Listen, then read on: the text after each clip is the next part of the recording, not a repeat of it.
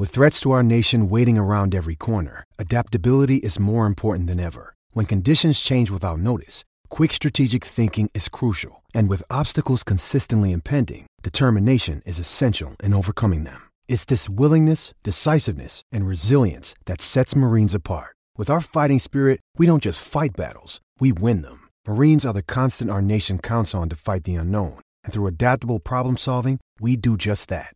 Learn more at marines.com. Survivor 46 is here, and so is On Fire, the only official Survivor podcast. And we have a twist this season. The winner of Survivor 45, Dee Valladares, will be joining us every week. We're going behind the scenes of the biggest moments, the how and the why things happen, and the strategy and analysis you can only get from someone like me, a Survivor winner. Listen to On Fire, the official Survivor podcast, wherever you get your podcast. Mary redeemed a $50,000 cash prize playing Chumba Casino this year. I was only playing for fun, so winning this was a dream come true. Chumba Casino is America's number one social casino experience. It's serious fun. With over 80 casino style games to choose from, you too could win life changing amounts of cash. Be like Mary. Log on to chumbacasino.com and give them a whirl. That's chumbacasino.com. No purchase necessary, void, or prohibited by law. 18 plus. Terms and conditions apply. See website for details. The voice in the preceding commercial was not the actual voice of a winner.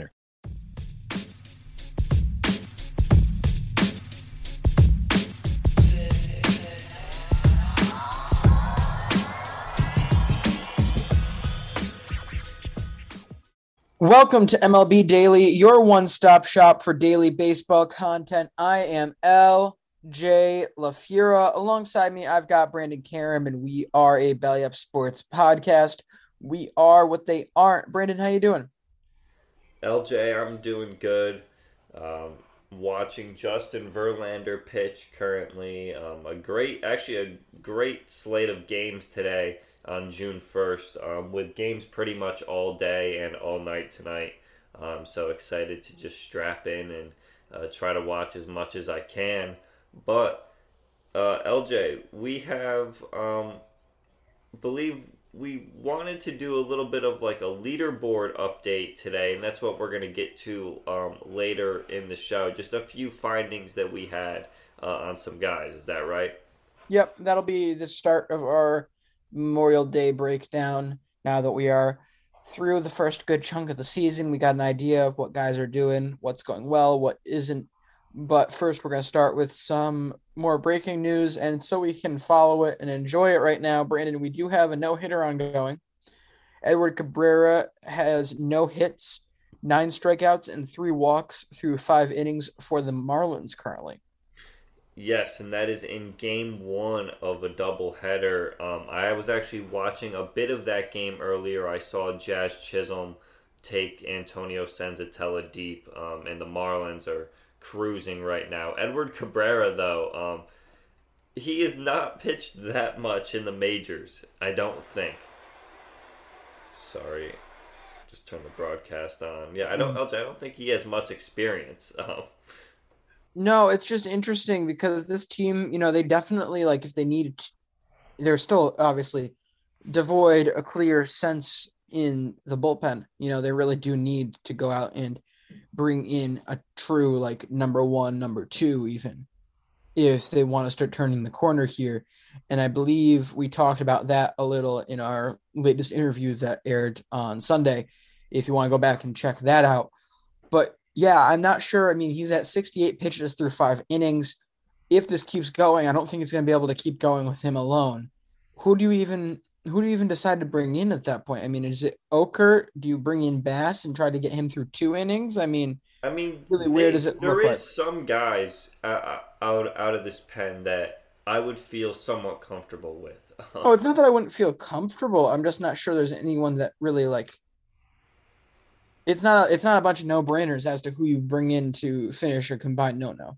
Yeah, I mean they had a day off uh, yesterday, so you can really go to to anybody. Um, you know, it it all depends on what inning he ends up uh, getting pulled, but you might see a guy like Tanner Scott potentially in there if they if they have to face a couple of lefties uh, for Colorado. Um, and that's a guy who got traded from Baltimore and has some nasty stuff. Actually, he throws pretty hard as a lefty, um, but still yet to put it together um, this year for the Marlins. Um, but yeah, we will certainly keep an eye on this.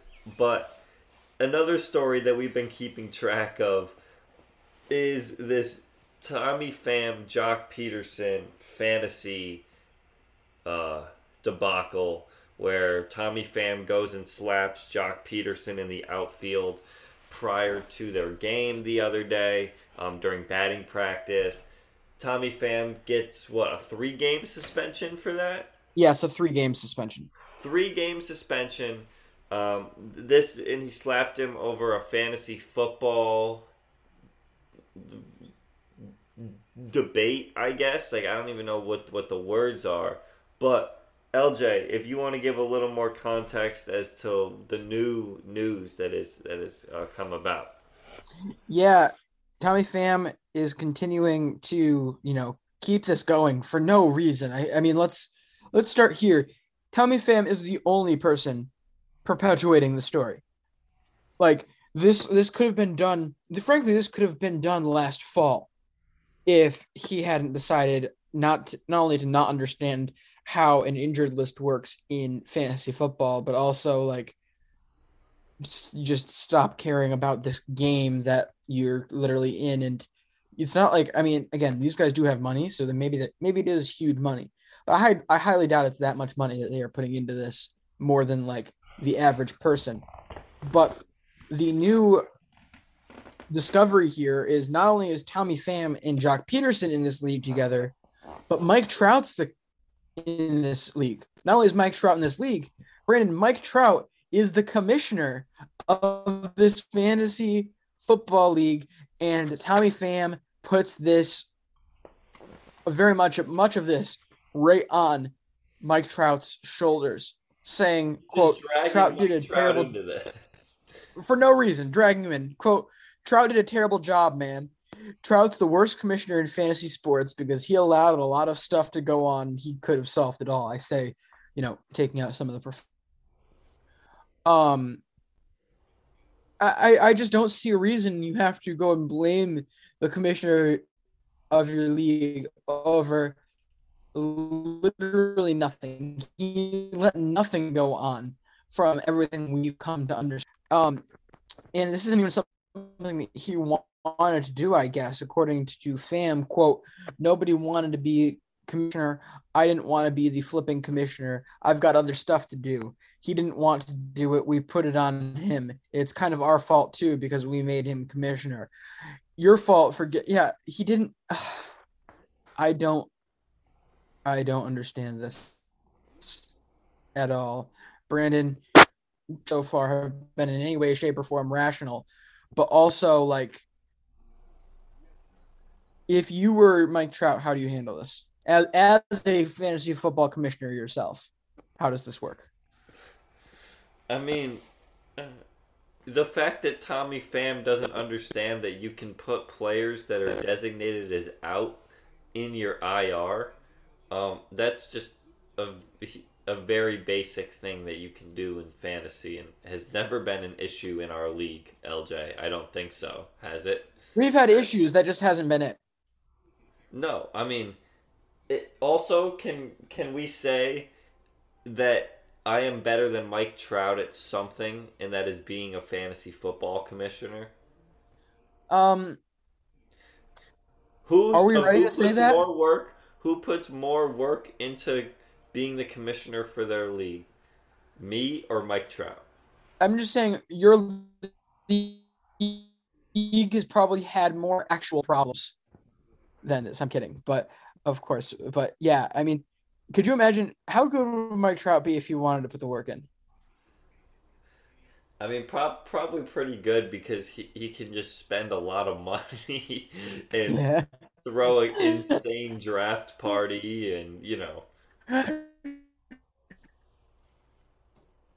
But, yeah, I, I, I don't know. Uh, Mike Trout just gets dragged. Follow up question to that: How did how did this who else is in this league? Yeah, who, uh, who, who, please, someone find out.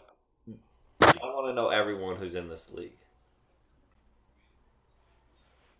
Um, unfortunately, we have had a few technical issues, and the end of that last segment about the fantasy football might not have been the most coherent. We apologize, but due to time constraints, we're going to move you ahead further in the action. Yes, and hopefully the editing job that I do um, on that file is not too bad, and you're able to listen to it. Uh, sorry. As long as the file's still there, that was a very that was a very strange situation of tossing the host ship back and forth and watch a- watch the entire beginning of the show just not be there. This and if that's if that is what it is, this is where we're starting. Welcome Yeah. to MLB Daily. I'm LJ LaFura. This is a Belly Up Sports podcast. All Um, right. you, know the, you know the rigmarole. All right. Well, we're gonna talk about uh, the Nationals. Who? Are we? Yes, LJ, we have to. Um, the Nationals, their GM Mike Rizzo has come out and said we are not trading Juan Soto. They are 18 and 33. They have the second worst record in the National League, LJ. On our power rankings that we did yesterday, LJ, do you happen to remember where you ranked the Nationals? Um, I want to say I had them like 26 or 27. 26. I had them low. 28th. Me and you were both extremely not confident in the team, and now they say we will not be trading Juan Soto away. LJ, take us through your thoughts here.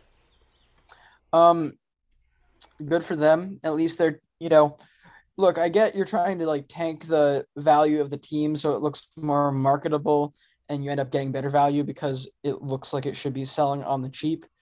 I understand the theory theory there, but how does having the future of the game in your franchise hurt the value? Like that's something that people aren't going to complain about. That's a marketable star sitting right in your hands in Juan Soto. And so good on them for not trading him. I also don't see how this makes things much better. Yes, you're going to get an absolute haul. You're going to get some major um, prospects and maybe even a few major league ready guys right now. But at the same time, they've got they've got issues and things that need to be worked out now so that they're at least tolerable. I mean, really, realistically, what's going to happen if they try to trade him? They're going to just keep going with this hard on they have for pitching prospects and get like seven more of them. And uh, we're not going to see the end of Josiah Gray and Joan Adons and the whoever the future version of that is, who's going to sit out here and give you a four or five oh ERA at best. Hey, Strasburg's coming back soon, LJ. I was watching some of the clips of his rehab. Let's let, let's let's not get into that one. Look, you've got Keibert Ruiz and you've got Juan Soto, you've got Nelson Cruz and Josh Bell. You have four high quality players on this team. At least keep those four for now. Or no, keep three. Keep three. Keep Ruiz, Soto, and Bell, and ship Cruz out for whatever the heck you want at the end of the year. Just give your franchise some sort of direction because I just feel like we've seen them trade, do multiple trades now over the last couple years that are sending out high quality players for prospects, kind of starting out this rebuild really since Rendon leaves and everything. 2020 was a really kickoff of that for them. I I don't see any return on this. I really don't, So look, so other than Ruiz. here's if here's how I see the the Nationals, right? It's like, all right, you have you have um Keibert, Ruiz, and Soto, and like that's your future. Josh Bell too. Um, you have these two insanely bad contracts with Strasburg and Patrick Corbin, but Strasburg, you know, he's still he's he's not even 34 yet, so you're hoping that you can at least get some innings out of him. Um, but he's getting paid through 2026. Sick. Corbin, Patrick Corbin is getting paid through uh 2024, right? And so it's like you have these bad contracts, but other than that, you have to re-sign Soto. The front office and the, and the new ownership, eventually, when they sell the team, is probably going to want to invest money to begin with. Um, that if you can get just a few of these prospects to work out for you and hopefully they do well in the draft lottery and they end up getting a high pick in next year's draft because um, they there's really no no reason for them to be trying to compete in this NL East because um, they're certainly not as good as the Phillies um, and that's like what they should be shooting to be um, if they're trying to really contend in the next year or so. Um, so yeah, that's that's just kind of how I see this. Yeah, but what prospect is going to make enough of a difference? I mean, you've got not including Keibert Ruiz because I mean he's he's up and he's staying up. He's been terrific for this team to start the year. But you've got Cade Cavalli, who's the 60th overall prospect, and then you don't have a single another top 100 guy or even that's a fringe top 100. Your next best guy, you're talking about maybe four years away, and that's a, that's a guy who's got a power bat and nothing else in Brady House. I think, from what I what I've been able to see, what I've heard. I mean, this is a guy who he's got 34 games in a ball, 28.7 strikeout rate, 400 slugging's fine. You know, he's an above average hitter so far, but it's just this isn't anything that's really getting me excited in this prospects. Like you need somebody completely random to hit if this is going to be successful.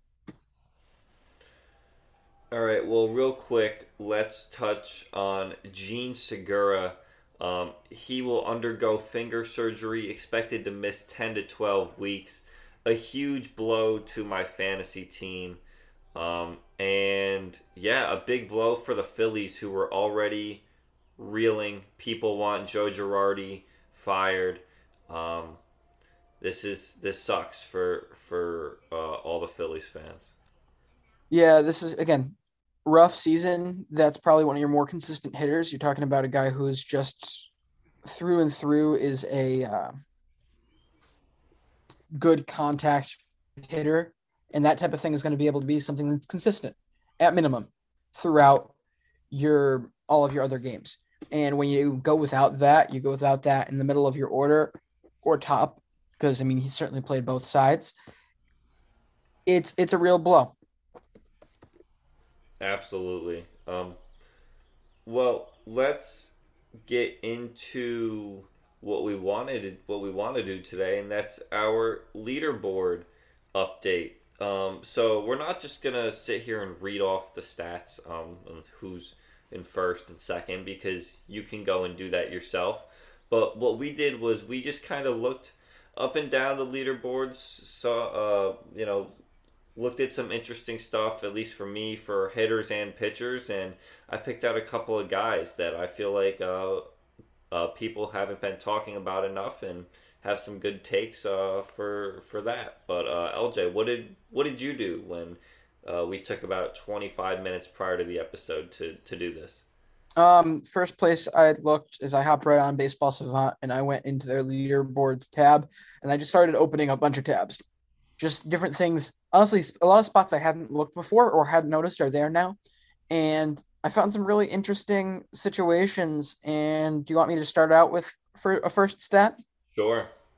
Well, probably one of my favorite stats of all. Outs above average. You got to at least respect it here. And Brandon, your best defender in baseball. Have you looked at this page of late? I have not. Do you have any idea? Mm, Jeremy Pena? Close. He is tied for second with six outs above average. Jonathan Schoop is the best defender in baseball. The Detroit Tigers' second baseman has nine outs above average to start the year. Wow. That's with a success a success rate added of six percent. That is, I believe, second most in the league, third most in the league, right behind Alberto Mondesi and Brett Phillips. Now, Interesting, yeah, Schoop, and he certainly has not done well hitting this year. That's for sure. No, he hasn't. But again, you can't complain with that much value added there. Now, on the other end of this, you got to talk about the bottom. In a tie for last, the worst four defenders in baseball. Do you have any, any thoughts on who this might be? Ooh, tie for last.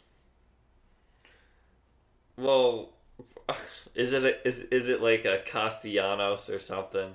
No, he's not anywhere close to the bottom of this. Again, they've had actually he's pretty close to the bottom. He is 240 currently tied tied it with a bunch of players at negative five.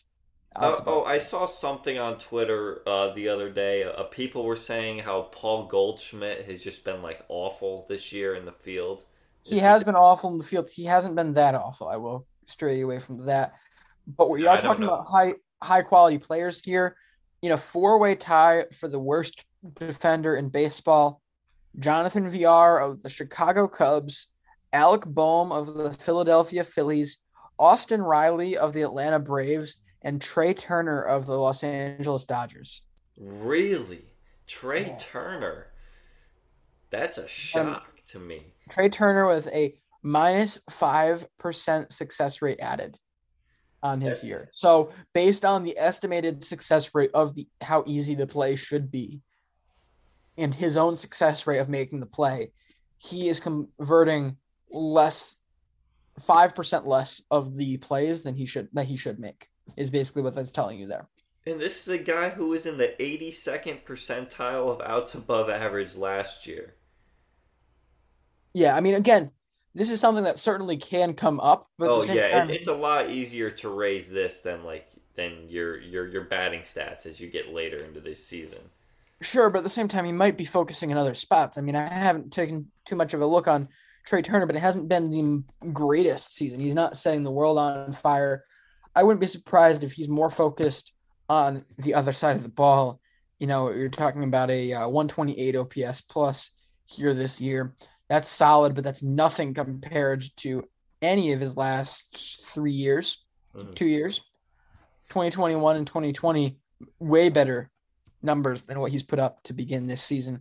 So, you know, he's got a lot to figure out in both situations. I think the fielding will probably be the last thing he focuses on.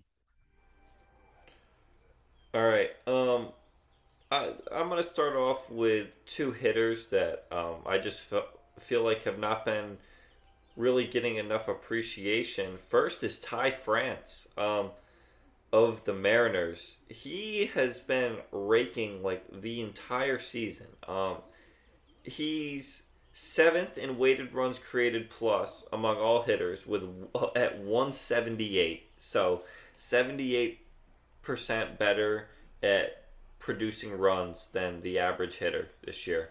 You're talking a 347 average, 420 on base percentage, and a 508 slugging percentage. Um, you know, you see some of these top 10 of leaderboards, especially for stats like war, weighted runs created plus, and it's all big name guys. I mean, for weighted runs created plus, Jose Ramirez, Mike Trout, Paul Goldschmidt, Aaron Judge, JD Martinez, Ty France in there. And then the next four Manny Machado, Rafael Devers, Mookie Betts, and Yordan Alvarez. Very well known and well respected and uh, talked about in the media. Ty France is not one of those. That's the one guy that sticks out um, there. And we, we, we need to start appreciating him. He's I, I don't know how much LJ appreciates this, but a strikeout percentage at only 11%. He's putting the ball in play a lot. He doesn't walk a lot, though, which is why I think LJ wouldn't be as satisfied with him as most um, players. But LJ, I think that he turns um, enough of the non strikeouts into um, very productive at bats. Oh, certainly. Let's move back to another defensive stat here. I decided to look a little bit more towards the outfield. Brandon, let's talk about outfield jump. Would you like and to explain outfield jump? I would absolutely explain outfield jump. So your jump is the first three seconds of the ball. So once the ball's put into the air and you start moving for it, the first three seconds, how many feet you cover. And this is broken down into really three metrics based on the average player the reaction time, which is the first second and a half, the first portion, the first half, literally, of that time when you're first reacting to where the ball is going. And the second is your burst, that first bit of sprinting when you know where you're going and you've made that decision. And ultimately, we got to look at who's the top, who are getting the best jumps on the ball here. And by quite a bit, it's Kyle Isbel of the Kansas City Royals. He's getting 6.8 feet versus the average player. That's, I mean, I mean, I know that sounds like a lot. That there's no uh, comparison there, but for comparison, the next best is Kike Hernandez at 4.6, and there's a couple players in there: Jose Siri, Dalton Varsho, Brett Phillips are all around fours, and then it very quickly tapers off into you know a lot of decent defenders being around the two mark of jump. But looking further into this, just I, I find this fascinating. The difference between these two guys, Hernandez and Isbel, at the top, is Kike Hernandez, fantastic reaction. He's getting 4.3 feet versus the average on that situation compared to Isbel's 2.9. However, what really goes in Isbel's favor is the burst. You're talking about a 4.5 feet foot burst out of him, which is by far the best in the league in terms of just the that second and a half. Another big part of this is how efficient your route running is, and that award is going to go to Charlie Blackmon, who I believe 0.8 is the metric on how close to the straight route the best direction to be going in to the ball is. Isbel and Hernandez both are not very good. They'd be about middling to low. They're below average in terms of the efficiency of their routes to start this season. Just interesting stuff. Again, I know there's not a lot of comparison there, but I find I find that fascinating, especially when you consider Isbel is in the 58th percentile of sprint speed to start the year, and yet he's getting that much on his burst. Yeah, you know that this is actually fascinating, and I've never seen this page before ever on, on, on Baseball Savant. I really need to go on this site more. I mean, this is incredible that they can track stuff like this. But you look at some of the worst guys for their outfield jump. Um, Nick Castellanos, Jesse Winker, Joc Pederson, Jorge Soler, Jo Adell. Um, just Jo Adell with the worst reaction in the league. Again, why are we giving this guy more chances? I'm further reaction, out. Second worst burst. He actually has a good route, LJ. Like his route. Yeah, it's easy to have a good route when you stand there to figure out where the ball's going to be before you start running towards it. So you know, LJ, because um, we were talking how uh, Kyle Isbel, he actually has the 18th worst route in the league. Is it? And since he has such a good reaction, is he just running like so fast when the ball is off the bat that he's not even taking time to like see where the ball's actually going, but he just starts in a direction and he guesses right most of the time. So I mean, I that's guess. why he has such a good reaction. And then his burst might not be as good because he has to, you know, redirect to actually get to the ball. And maybe that's why his route is not good because his path to the ball is not the best. I don't know. That's just a thought. I think it's that your your thought there is a lot more on Kike Hernandez, who has like ridiculous reaction time mm. in terms of coverage. And but at the same time, can you really blame him? I mean, these are both guys who are yeah. way up there in terms of outs above average this year. I mean, you're talking about guys with three outs above. That's going to get the job done, especially with a lot of these outfielders. That I believe the leader currently is five. Jake Marisnick and Brett Phillips both have five, so they're right in there. They're basically top ten defenders in the outfield without even having a good route. Especially consider you have to take and take time to consider the fact that um, Kike Hernandez he's covering all this ground purely on athleticism. This is his second year playing center field. Yeah. Second full year, he's still able to get a decent, you know, you're talking about like middling overall route efficiency from these guys, but they're such freak athletes, such great athletes with such a good sense about it that they're able to figure it out. All right, I want to touch on one more hitter, and that's Freddie Freeman.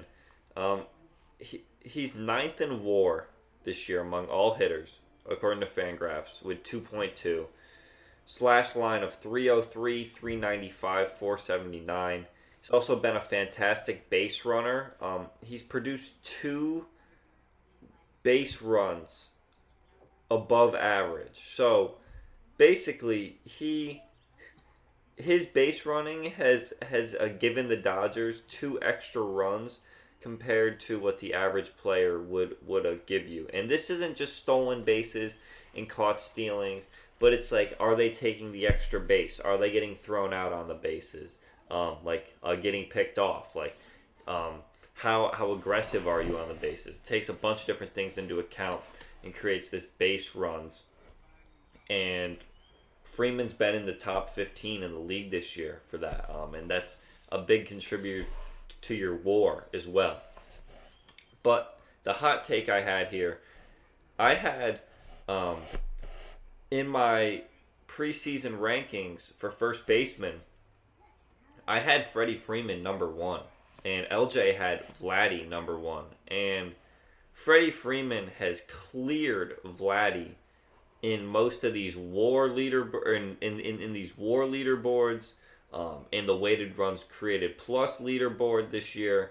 Um, I seriously think you can still make the argument that Freddie Freeman is the best first baseman in the league, and it's in fact not Vladdy. Because I feel like right now, you go up to somebody and you ask them, everyone's just gonna say Vladdy, and and he's not played bad this year, but Freddie Freeman had a super underrated 2021 and now is going way under the radar in 2022 once again um, because the spotlight has pretty much been on Mookie Betts for the Dodgers this year.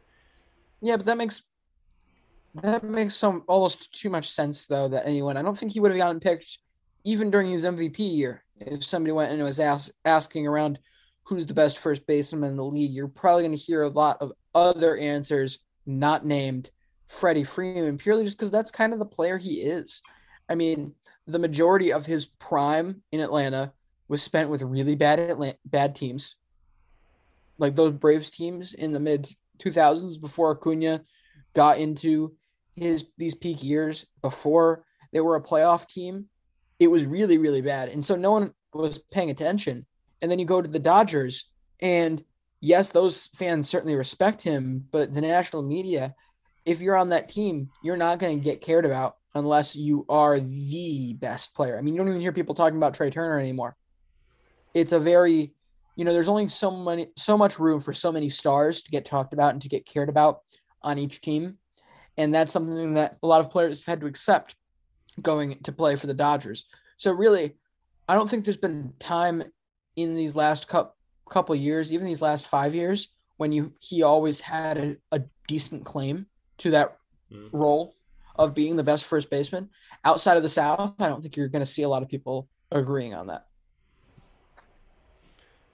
And then the two pitchers, Tarik Skubal and Shane McClanahan, both been absolutely dealing. Shane McClanahan is really freaking good. Watched him pitch against the Yankees over the weekend. Um, he's he's the real deal. He strikes out so many guys. I think he's already over 80 strikeouts on the season. Um, and Tarik Skubal for the Tigers, um, you know, a guy that they that they're certainly hoping can be a big part of these this this uh, future that that they're building with all these young prospects. And um, he's been shoving this year. There's really nothing else you can say. Um, he's pitching better this year than than a, a Casey Mize was last year. Um, mm in the first half. And we thought that Casey Mize should have been an all star. I think Tarik Skubal right now, 55 strikeouts to nine walks. Yeah, that is all star level stuff. Um, he should be in the all star game, LJ. Tarik Skubal. Put him in there. Put him in as a. Seriously. Right yeah, now. he. Put him in. On 100% he should. I mean, especially when you consider that team, the offense has not played up to its caliber. I mean, for Pete's sake, there's a really good, there's a very good claim to the fact that Miguel Cabrera is the best hitter on this team right now, which a few years ago you're saying, of course. Last year you're saying, oh dear, what the heck is going on right now? This is a team that's last in the league in scoring, a bottom ten team in terms of starting pitching, and a top a top five team certainly in terms of relief, but there's not anyone that's really jumping out to you on that end. So he definitely has room here, especially seeing he's been the only healthy and the only good player that this team has had come up. It's quite shocking how bad a time they've had with injuries. I mean, can you imagine? I, I I feel for Detroit fans right now. You know, you you have such a bright future with Skubal, Manning, and Mize, and you've only been able to see one of them the entire the entire year, pretty much. And Eduardo Rodriguez looked awful before he went on the IL as well. Yeah, my uncle is a diehard Tigers fan, um, and he said it's it's been rough. Um, Javi Baez has not impressed him any bit either. He's under the Mendoza line right now. Um, well, he's the perfect example of the. Um, he is the exact type of guy that I'm very much enjoying. Like, I'm not enjoying them failing, but I'm enjoying the their style of play failing. The, the Javi Baez is the Yasmani Grandals, the Joey Gallos. These low contact, try to rip it out of the park every time, guys. It doesn't work with the dead ball. You got to find, you got to change your swing. You got to have something that's actually committed to baseball, not just hitting home runs. Um, LJ, the the other thing about the Tigers, real quick, they called up Roger Clemens' son, Cody Ooh. Clemens. Um, he is a left-handed hitter. They have his position listed here as infield slash outfield. Um, so I don't know exactly where he'll be playing, but he was their second round pick in 2018. Um, he made his debut yesterday. Um, believe he was 0 for 0 for 3 with a walk. Um, but LJ, a guy with a 60 raw power grade, a 50 game power grade, um, could certainly be a contributor in the bigs. If he was a second round pick, he's 26 now. Um, certainly a guy that we'll have to watch out for, um, especially knowing his dad um, is literally Roger Clemens. Yeah, no, he's definitely got a shot here. But Brandon, are we clear for me to move on? Yes. Um, I've got it. Probably like one or two more, and then we're good because I'm all good. You're all good. Okay, I'm gonna go quick. Um, first one. Actually, this is perfectly fitting to go quick because we've got to talk about the greatest or most important part of the game nowadays: pace of play. Who's doing it? Who's doing it poorly? Who's doing it well? I think this first one's kind of a lot of it's like not on them. It's a very um what's the word? Like they're not in control of it. But in terms of hitters, who's got the fastest, who's got the slowest? Brendan Donovan is currently there. His median time between pitches is 15 and a half seconds between when he sees a pitch. Meanwhile, the part that I find more intriguing here, at the bottom of this list, Christian Vasquez, 24.4 seconds in between pitches. He is one of three Red Sox in the bottom five, in the five slowest paces of at bats. I don't understand how that happens to them, other than the fact that they, you know, you play the Yankees a bunch, you play a bunch of teams that, you know, it's high leverage, Rays, Blue Jays, all of these games in the AL East seem to go ridiculously slow. That's the only thing I can think of. The Yankees and, and Rays played like a two hour, 24 minute game the other day. And then against the Orioles, we had like a two hour, 26 minute game uh, a few like but when do you remember a red sox yankees game going less never, than three and a half? Never. Never. Never. On the pitching end the far more controllable side of this we've got wade miley taking home the pace of play crown of this first unofficial season with 11 and a half seconds between pitches that's his yeah. thing like he's basically what mark what mark mark Buehrle used to do it's amazing miley like yeah, but it's the fact that you're again him and Brent Suter at 12, and then it really starts to drop off into the high 13s, 14s. And that's still like wicked fast compared to the average. On the other end, we go and it's almost all closers at the bottom of this list.